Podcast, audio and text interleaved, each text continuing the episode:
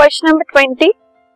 Give two function of bile juice bile juice जो liver में secrete होता है लिवर से सिक्रीट होता है, उसके क्या फ़ंक्शन है?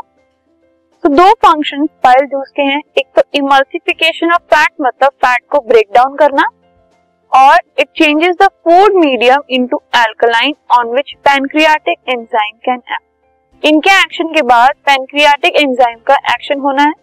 तो उसके लिए जो फ़ूड का मीडियम है, उसको एल्कलाइन कर देते हैं, क्योंकि पैनक्रियाटिक एंजाइम जो है, वो एल्कलाइन मीडियम में ही फ़ूड पर एक्ट करते हैं।